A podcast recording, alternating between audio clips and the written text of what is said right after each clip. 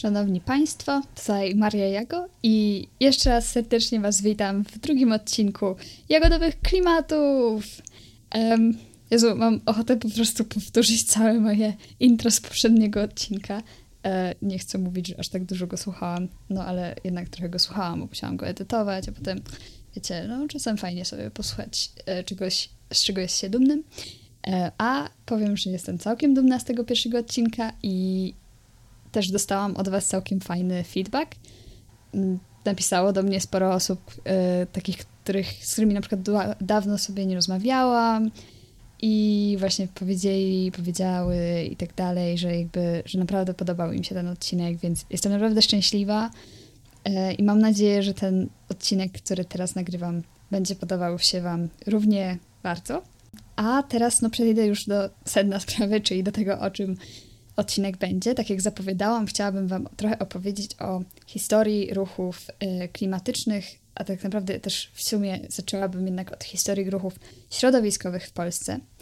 Um, I tak jakby przygotowując się do tego odcinka, jakby ogólnie on miał być, tak jak chyba mówiłam, albo nie mówiłam, ale no teraz mówię, że on miał być nagrany razem z pierwszym gościem e, mojego podcastu, ale niestety, e, znaczy niestety, niestety, kiedy robiłam research e, do tego odcinka, właśnie zauważyłam, że ten temat jest jednak bardzo szeroki i że w pewnym sensie to jest ciekawe też poznać e, te historie tych ruchów bardziej środowiskowych najpierw, zanim poznamy historię ruchów klimatycznych, ponieważ jakby to, co się działo w tych latach 80., 90., i też takie jakby porównanie tego, co się działo wtedy, jak te, jaki, w jakim stanie były te ruchy i jak, jak teraz działają ruchy obecnie. Myślę, że to jest całkiem, całkiem ciekawe i nie wiem, po prostu stwierdziłam, że to będzie fajne o tym pogadać, no i właśnie okazało się, że ten temat jest o wiele szerszy niż myślałam. Ja myślałam, że to jest takie, wiecie, że tam się trochę coś tam działo, tak bardzo niszowo, że w sumie w ogóle się tym nie słyszało za bardzo, a jednak okazuje się, że że to wcale nie było takie małe, że to naprawdę ten ruch w latach 80. zaczął się rozwijać naprawdę z pełną parą i trudno mi po prostu nie poopowiadać o tym trochę bardziej dogłębnie. Chociaż oczywiście dalej to będą raczej dość podstawowe informacje i dalej nie będę wchodziła w bardzo duże szczegóły, aczkolwiek tak, no rozumiecie, rozumiecie. Także robiąc ten research właśnie zrozumiałam, że kurczę, no strasznie ciężko by było mi o tym opowiedzieć rozmawiając z kimś, kto, y, no akurat nasz gość nie brał udziału czynnego w tych konkretnych wydarzeniach. I akurat o tej części takiej, takiej wykładowo-historycznej bym wolała opowiedzieć sobie sama. Myślę, że ten odcinek może być też trochę krótszy, to się ta pierwsza część odcinka, bo właśnie ten drugi odcinek będzie podzielony na dwie części. Pierwsza część y, jest właśnie, no właśnie taką moją opowieścią o tych ruchach konkretnie środowiskowych i o tym, jak one się rozwijały w Polsce i skąd one przyszły. A druga część już będzie właśnie z gościem, z Pawłem Przypólskim, który jest dyrektorem Greenpeace'u, jednym z dwóch dyrektorów Greenpeace'u. E, szczerze mówiąc, ten odcinek z nim został już nagrany. Ja trochę w tym miesiącu miałam, powiedzmy, no miałam dużo planów związanych z podcastem, ale jako, że w moim życiu dużo się działo, ja mam plan w przyszłym roku zrobić sobie przerwę od studiów dlatego się wyprowadzałam z Maastricht, e, też trochę musiałam, jakby, no trochę podróżowałam, wróciłam do Warszawy, więc tutaj się trochę działo, potem wyjechałam na chwilę, no i jakby wiecie, po prostu ten podcast e, zaczęłam, miałam takie intensywne dni pracy i potem tak trochę spadła mi motywacja, ale ona właśnie wróciła. I teraz nagrywam ten odcinek, on mam nadzieję, że jak najszybciej wleci, już w tym tygodniu nagrywam odcinek z kolejnym gościem, więc w ogóle Teraz myślę, że będzie dobrze przez jakiś czas i tylko chciałam powiedzieć, że w sumie chyba te odcinki będą wlatywały tak bardziej raz na miesiąc, y, ze względu też na to, że, że no wyjeżdżam niedługo znowu na dłuższy czas i nie wiem, czy uda mi się tam nakręcić, yy, znaczy nagrać jakikolwiek odcinek. Ale dobrze, ja schodzę trochę z tematu. Yy, chcę już, już wróćmy, wróćmy, wróćmy. To, co jeszcze chciałam powiedzieć w ramach wstępu, to skąd biorę informacje do tych odcinków, bo wydaje mi się, że dobrze by było wiedzieć, że to nie są takie kompletnie e, wyssane z palca albo tak znikąd wzięte informacje. E, także ja po pierwsze zrobiłam research e, w kontekście takich właśnie, znalazłam artykuły naukowe, znalazłam taki jeden bardzo dogłębny artykuł naukowy na temat tego, jak działały ruchy środowiskowe w Polsce od 1980 roku do 2017. Tam on też trochę dotyka tego, co się działo wcześniej. No jakby ma bardzo dużo źródeł, więc jakby wydaje się całkiem zaufany. Jest on napisany przez dwójkę Polaków, ale jest napisany po angielsku. Dlatego też to jest coś, o czym mogę Was ostrzec, że czasem, czasem będę po prostu się zatrzymywała i miała takie jak to powiedzieć po polsku. I ogólnie tak może się zdarzać w przyszłości też, jak będę mówiła o jakichś sprawach bardziej naukowych, bo no bo w takim języku się uczy. E, I tak, tak, tak, tak, tak to właśnie jest. A poza tym jeszcze rozmawiałam też z ludźmi, którzy rzeczywiście brali udział w tych wydarzeniach, które, o których właśnie Wam zaraz opowiem.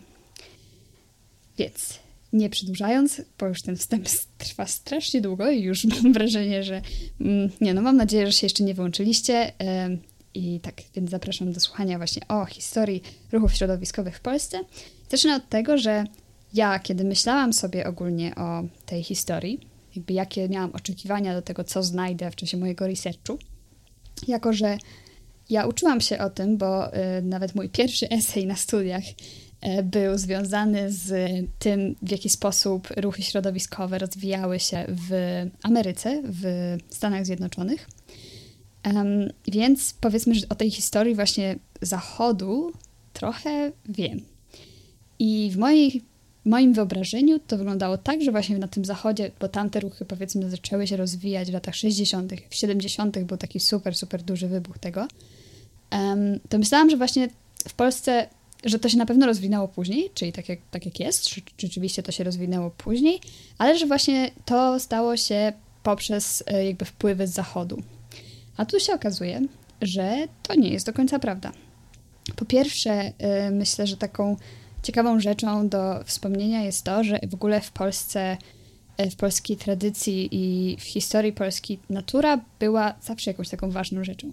E, właśnie o tym czytałam i tak, tak jak sobie to analizowałam, to tak sobie pomyślałam, że w sumie to, to ma duży sens, jak sobie popatrzymy na wszystkie jakieś lektury, które czytamy w szkole, prawda? Te wszystkie opisy tej natury, tego jaka ta Polska jest piękna i w ogóle te lasy, jeziora i te wszystkie po prostu, no te krajobrazy, no, no jakby to jest po prostu taka taka duma, duma narodowa po prostu ta natura i że jakby było trochę tam takie, że, że ona jest taka ważna, prawda? Więc można powiedzieć, że to takie nastawienie, że że jednak o naturę trzeba dbać, nie przyszło zupełnie z zachodu, tylko jakby on, ono było, ono było jakoś obecne w tej kulturze i e, w jakiejś takiej świadomości. A druga rzecz, którą jeszcze warto wspomnieć, to to, że właśnie mam wrażenie, i ja też tak trochę o tym myślałam, ale chociaż, chociaż w sumie jak tak sobie przypominam, to w czasie pisania tego mojego eseju początkowym planem miałam porównać y, to, jak te ruchy się rozwijały właśnie w państwach y, zachodnich, kapitalistycznych i w państwach w których właśnie jednak Związek Radziecki miał większy wpływ w czasach zimnej wojny. Ale no, skończyłam w końcu jednak zawężając ten temat, bo nie miałam aż tyle po prostu przestrzeni na pisanie.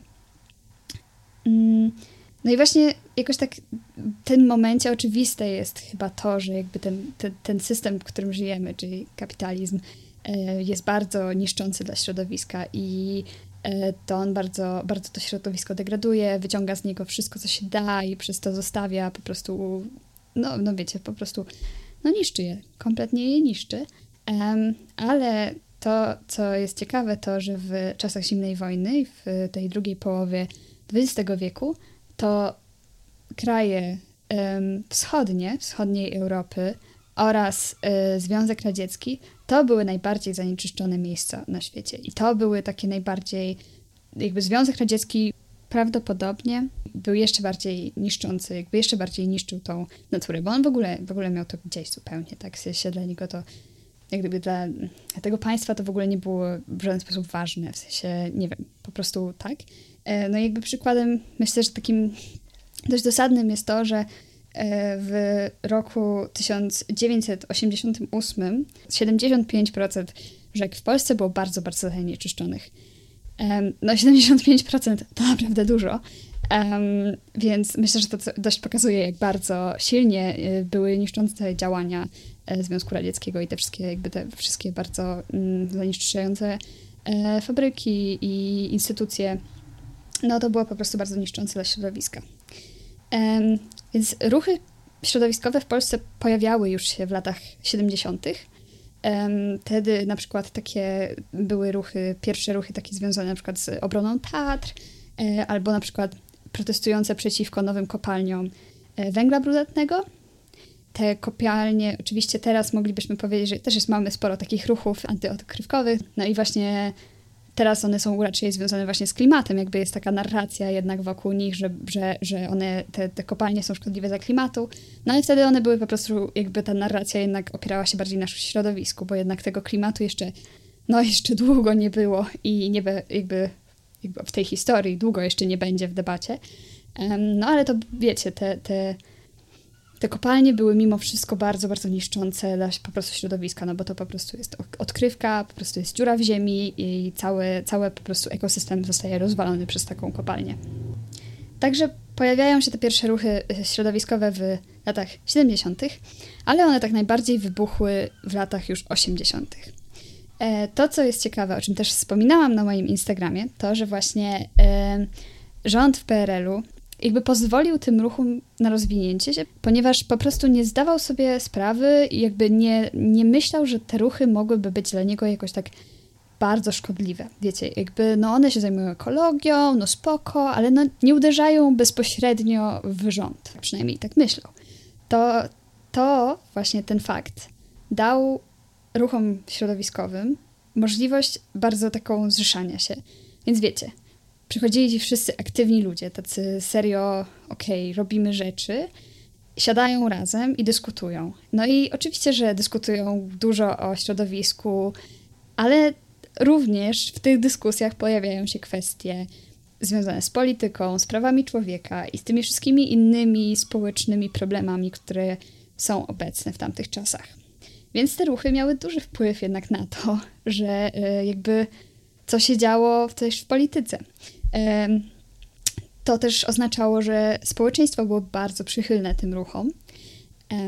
Jakby ludzie bardzo wtedy pochwalali na przykład nieposłuszeństwo obywatelskie. To jest ciekawe, jakby, jakby to było dla mnie, jak, jak zaczęłam czytać o tym wszystkim i właśnie tak czytam i mówię, i jest napisane, że ludzie byli tacy za tym um, nieposłuszeństwem obywatelskim, że uważali, że to jest to właśnie ta, ta, ta droga, żeby zmienić rzeczy w państwie. A teraz mamy taką zupełnie inną mentalność. Tak się zastanawiałam, jak to się stało, że tak się to cofało i tak cofnęło się zupełnie. I teraz w ogóle nie jesteśmy do tego e, przystosowani, jakby, że w ogóle w Polsce jakby to nieposłuszeństwo obywatelskie, jakby ono już moim zdaniem trochę się zmienia, to nastawienie do tego wśród społeczeństwa, ale jednak widzimy, że, że nie jest to aż tak akceptowalne jak w wielu innych państwach, prawda? Um, no i właśnie do tego też zaraz dojdę, dlaczego tak się działo, ale wróćmy na razie jeszcze do lat 80., kiedy to było jednak pochwalane. Więc właśnie te ruchy środowiskowe miały taką całkiem sporą przestrzeń do działania. Grupy te były zazwyczaj zakładane przez młodzież około 25 lat, poniżej tak naprawdę 25 roku życia, więc to też możemy zobaczyć, że dalej, dalej w sumie trochę tak jest, że, że, że ten jakby, nie chcę nic mówić, ale młodzieżowy strajk klimatyczny miał bardzo duży wpływ na to, co się działo w polityce w ostatnich latach i zresztą jakby różne ruchy takie młodzieżowe mają takie niezłe przebicie, bo, bo jednak to, że młodzież się aktywizuje jest całkiem taką e, taką silną narracją i taką silną, silną rzeczą do, do przebicia, szczególnie jeżeli ta młodzież jest serio merytoryczna. Także fakt, że jakby to, to nie jest tak, taka nowa rzecz, w sensie, że że za, jakby w pewnym sensie, no już wtedy te, ta młodzież się bardziej aktywizowała w, w tych właśnie ruch, jak, ruchach konkretnie środowiskowych. No i właśnie szacuje się, to co też było już wspominane na moim Instagramie, że powstało w tym czasie między 135 a 200 różnych grup środowiskowych w bardzo różnych obszarach. I jakby te, te ruchy były też um, całkiem takie liczne w swoich członkach. W sensie na przykład taki największy chyba, e, największa taka organizacja, Polski Klub Ekologiczny, miał pomiędzy 2000 a 4500 członków, więc to jest naprawdę duża liczba, w sensie tak mi się wydaje. E, no i w tych, tych grupach środowiskowych było po prostu też bardzo dużo takich, wiecie, obszarów do zaangażowania się. Były grupy związane z prawami zwierząt, były grupy związane z ochroną lasów, e, ochroną konkretnych obszarów, prawda?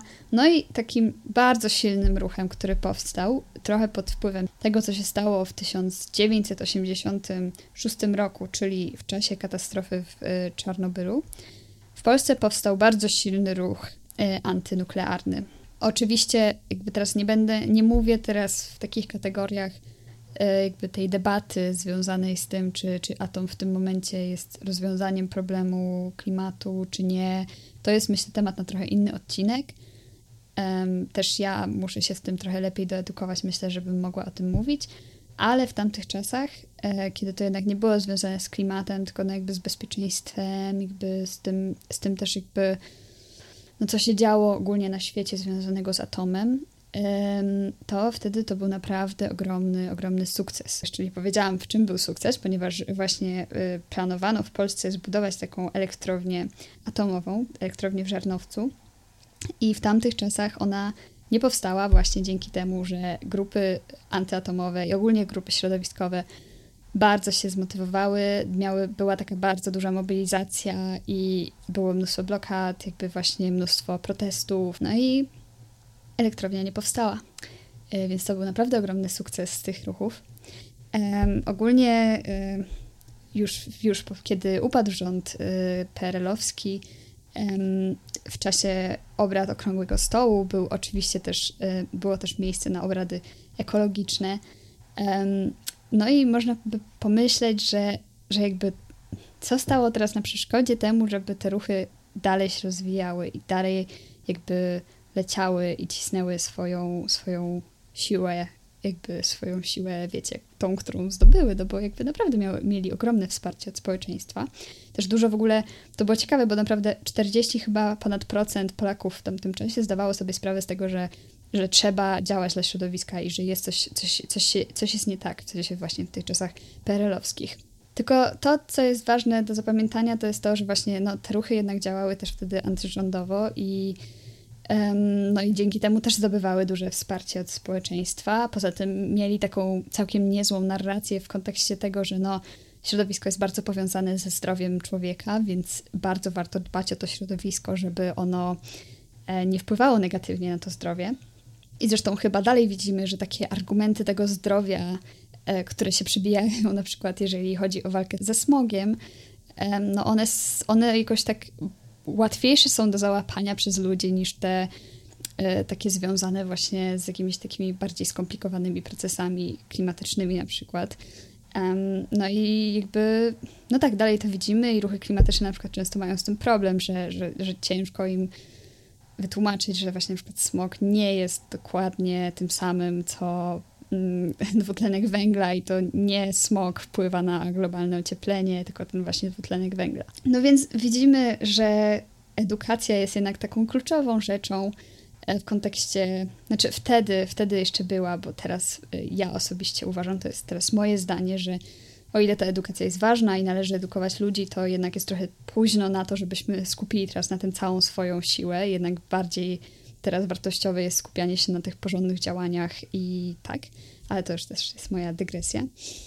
W każdym razie, no więc widzimy, że ta edukacja społeczeństwa jest bardzo ważna, a że ludzie wtedy, chociaż zdawali sobie sprawę z tego, że właśnie to środowisko jest ważne, właśnie głównie dla ich zdrowia, to kiedy jednak ten y, Związek Radziecki upadł i dużo takich niepotrzebnych jakichś fabryk, jakichś takich instytucji, które właśnie zanieczyszczały to środowisko, upadło, przez co ten stan środowiska się poprawił w Polsce, no ludzie po prostu nie widzieli już takiej dużej potrzeby, żeby protestować, e, jeżeli chodzi o środowisko.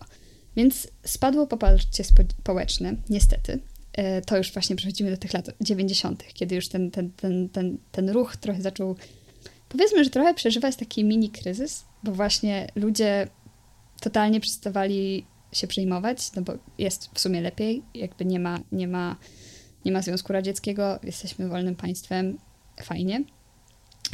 Poza tym e, rząd, nowy rząd e, polski był bardzo przeciwny e, jakimkolwiek demonstracjom, w ogóle jeszcze bardziej przeciwny nieposłuszeństwu obywatelskiemu, więc to, to przyzwolenie stało się jakby no, o wiele trudniejsze, jakby no, po prostu ta sytuacja zrobiła się o wiele trudniejsza, jeżeli chodziło o protestowanie, no i to się przelewało też na społeczeństwo.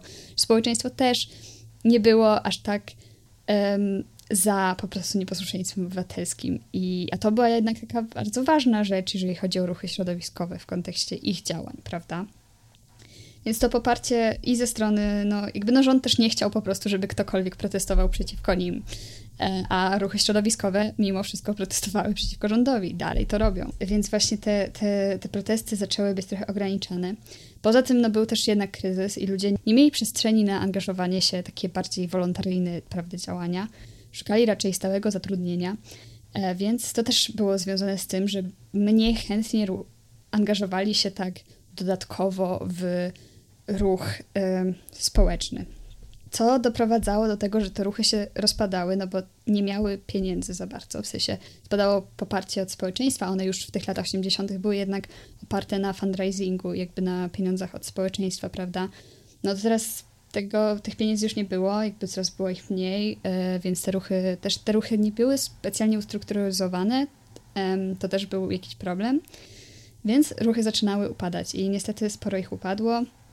Były też różne takie akcje, y, które niestety kończyły się niepowodzeniem wtedy. No, ale co się innego zaczęło dziać, to to, że w tych czasach doszło do bardzo dużego rozwoju organizacji pozarządowych i instytucji związanych z środowiskiem.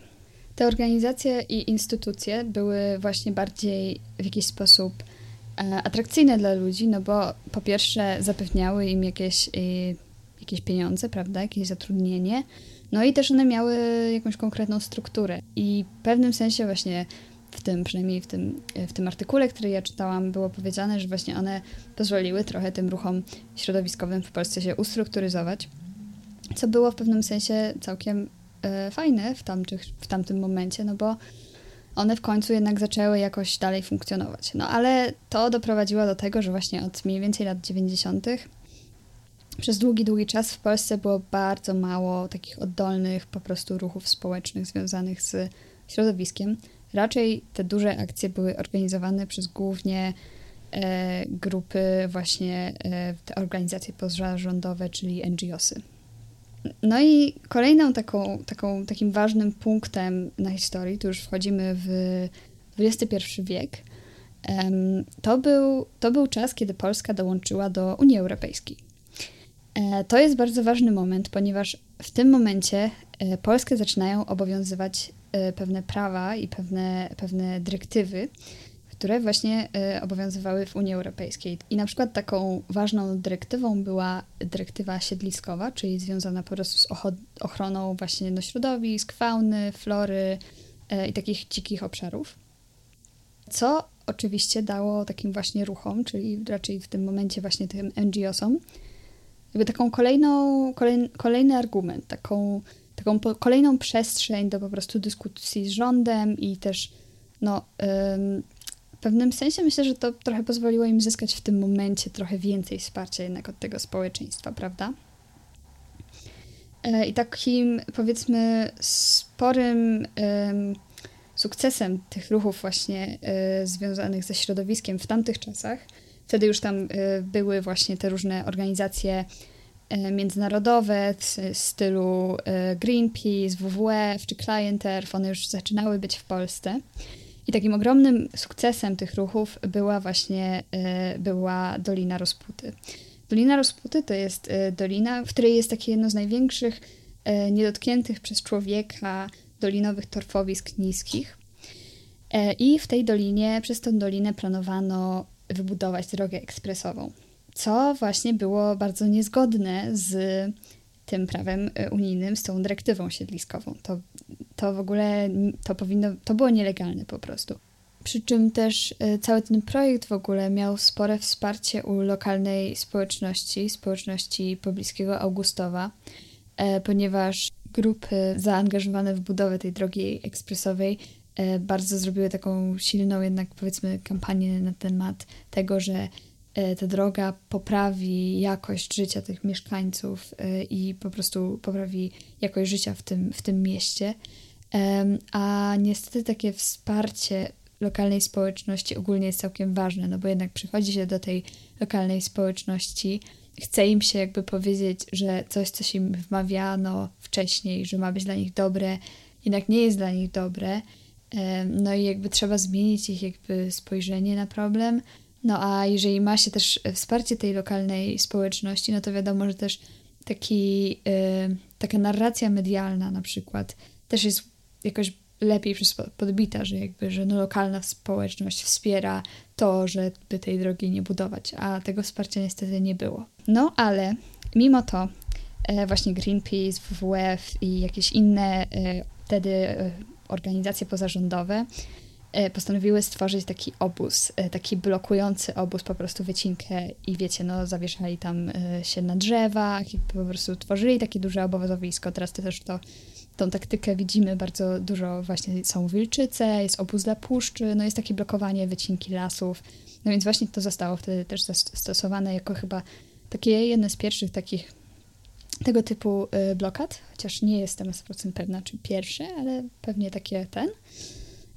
No i właśnie tylko, wiecie, wtedy nie było o tym za bardzo słychać, w jakby, nie, nie, że nie było słychać, to nieprawda, e, chodzi o to, że po prostu wtedy jeszcze nie były bardzo rozwinięte, prawda, media społecznościowe. Nie wiem, czy w ogóle Instagram jeszcze wtedy istniał, ale w każdym razie na pewno nikt e, nie dowiedział się o tym ze story na Instagramie albo z jakiegoś postu gdzieś na Facebooku czy coś. No w każdym razie po prostu to jeszcze wtedy nie istniało, ale akurat ktoś, komuś udało się dodzwonić do TVN-u. E, TVN przyjechał, zrobił o tym, jakby udokumentował to, co się dzieje. I nagle media zaczęły o tym mówić. E, I zaczęło się to pojawiać w telewizji, w gazetach. I w ten sposób zdobyło to bardzo duży rozgłos. Prawda, ta narracja jeszcze dzięki tym właśnie kwestiom unijnym, no jakby ta narracja miała sens. Ludzie zaczęli zjeżdżać się do tej Doliny Rozputy, pomagać ludziom blokować. Jakby powstała taka... Właśnie wtedy było takie super duże wsparcie znowu społeczne dla po prostu tego, te, tego projektu i tego, żeby właśnie zablokować, jakby żeby zablokować ten projekt tej budowy, tej, tej drogi ekspresowej. No i to był taki, taki spory, naprawdę duży sukces um, ty, tych ruchów środowiskowych wtedy, ponieważ ta budowa tej, tej drogi e, ekspresowej została zatrzymana i tej drogi tam nie ma. E, więc to był taki serio duży sukces. No więc to jest rok bodajże 2008. Daty moim zdaniem nie są jakieś super ważne, ale tak żeby na, narysować taki, taki wiecie, outline tego, jak to się tam dzieje, jak to się tam rozwija. No ale jak widzicie, jesteśmy w roku 2008 i dalej nic nie mówimy o klimacie. Zresztą jeszcze niestety przez długi, długi czas o tym klimacie się nie mówi. Zresztą w 2008 tak mi się wydaje, że wtedy była taka no był, y, był COP w Kopenhadze bodajże, który był no, bardzo nieprzyjemnym kopem dla ruchów klimatycznych, e, bo w czasie tego COP-u, COP, czyli to jest taka konferencja związana z klimatem, organizowana przez y, y, Narody Zjednoczone, bodajże tak, się, tak to się nazywa po polsku. Um, no i właśnie był duży, duży, duży szok dla, dla ruchów klimatycznych y, na całym świecie, bo wtedy właśnie nie udało się dotrzeć do porozumienia, do którego dotarto dopiero w 2015 roku w Paryżu. Ale w Polsce dalej, dalej o tym klimacie się nie mówi. W sensie no, o tym, czemu się nie mówi, o tym porozmawiam właśnie w drugiej części tego odcinka, yy, której mam nadzieję, że zaraz chętnie posłuchacie. tak, i ogólnie, hmm, co tu jeszcze powiedzieć? Po prostu zapraszam do słuchania, yy, zapraszam do udostępniania. Mam nadzieję, że ten odcinek Wam się podobał. Yy, mogłam tutaj palnąć jakieś rzeczy, o których te wcale nie były prawdziwe, więc starałam się tylko mówić te rzeczy, których byłam na 100% pewna. E, no i mam nadzieję tak, że on był, że to miało sens, że go zrobiłam. Bardzo się cieszę, że mogliście posłuchać i zapraszam tak do słuchania dalej.